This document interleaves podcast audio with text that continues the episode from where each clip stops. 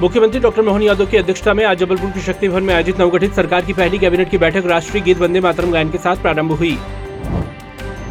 Cabinet की बैठक में निर्णय लिया गया कि रानी अवंतीबाई एवं रानी दुर्गावती सम्मान हर वर्ष आयोजित किए जाएँगे। सभी विश्वविद्यालय और महाविद्यालय में पाठ्यक्रम में रानी अवंतीबाई एवं रानी दुर्गावती की जीवनी के प्रेरणादायी विषय समाहित किए जाएँगे।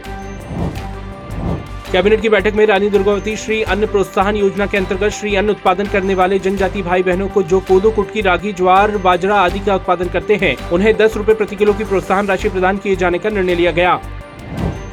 मंत्रिपरिषद की बैठक में प्रदेश में बत्तीस हज़ार करोड़ की सिंचाई योजनाओं को मंजूरी, केंद्र सरकार के सहयोग से लगभग पैंतालीस सौ करोड़ की सड़कें बनाने एवं ग्वालियर व्यापार मेले में वाहनों की बिक्री पर लगने वाले मोटरयान कर पर 50 प्रतिशत की छूट देने का निर्णय लिया गया।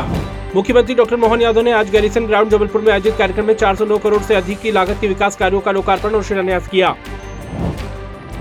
कार्यक्रम में मुख्यमंत्री डॉक्टर मोहन यादव ने नमामि नर्मदे परियोजना के अंतर्गत सत्रह घाटों को अयोध्या और हरिद्वार की तर्ज पर विकसित करने, जबलपुर शहर में नए ब्रिज निर्माण करने और नए उद्योग लगाने के साथ ही कहा कि जहाँ जहाँ भगवान राम के चरण पड़े हैं, उन स्थानों को तीर्थ बनाएँगे।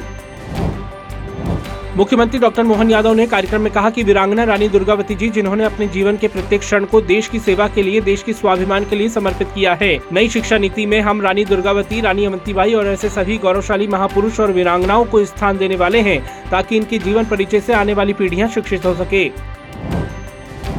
मुख्यमंत्री डॉक्टर मोहन यादव ने संभागीय समीक्षा बैठक के क्रम में आज जबलपुर के होटल कलचुरी रेसिडेंसी में आयोजित जबलपुर संभागीय समीक्षा बैठक में जनप्रतिनिधियों एवं वरिष्ठ अधिकारियों के साथ संभाग की कानून व्यवस्था, प्रगति तथा विकास से जुड़े महत्वपूर्ण विषय पर विस्तार से चर्चा की और ज़रूरी निर्देश दिए।